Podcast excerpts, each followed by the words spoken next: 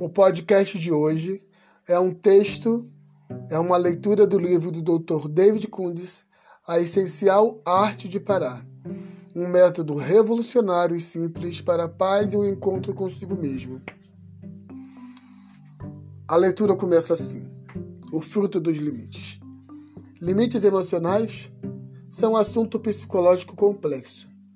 A capacidade de sabermos onde nós terminamos e a outra pessoa começa de ter clareza sobre o que é nosso emocionalmente e o que não é, e de ver as pessoas da nossa vida posicionadas nos lugares em que desejamos que elas estejam, tudo isso é benéfico para o ato de parar. Possuirmos limites emocionais fortes, mais flexíveis, é um sinal de que somos capazes de viver com sucesso em comodidade. Para compreender isso, Melhor, pense em si mesmo como uma casa. Quando a casa do outro lado da rua pega fogo, você se sente mal, porém não foi você que pegou fogo. E por isso toca a sua vida para frente. Quando alguém pinta a casa vizinha, talvez você até fique feliz pela casa, contudo não se vangloria, porque a pintura nova não é sua. No caso das pessoas, continuam a usar a casa como metáfora, Pode haver algumas delas que você queira fora do seu portão, outras que você queira na sala, umas poucas que você queira na cozinha e uma que você queira no seu quarto, e assim por diante. Ter limites saudáveis é receber todas essas pessoas onde você as deseja, e não necessariamente onde elas querem estar. E o que é que isso tem a ver com parar?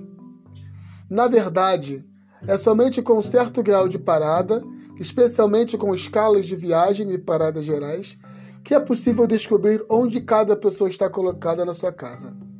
Parar é como dizer, tá legal, sai todo mundo um instante que eu vou dizer para vocês quando e se podem voltar e onde eu vou querer que cada um esteja. Talvez você descubra que não há absolutamente ninguém na sua casa e que você gostaria de ter algumas pessoas ali.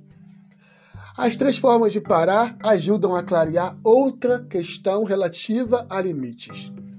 Quais são os seus sentimentos e quais não são? Outro modo de dizer isso é que parar o ajuda a saber a diferença entre você mesmo e os demais. Uma vez fiquei observando uma família que estava fazendo um piquenique no parque. Mãe, pai e duas crianças pequenas. Quando os pais começaram a discutir e a berrar um com o outro, percebi que o estado emocional das crianças passou a imitar o deles. Elas começaram a choramingar, foram crescendo e acabaram berrando. Assim que os pais resolveram a questão, as crianças voltaram a um estado pacífico.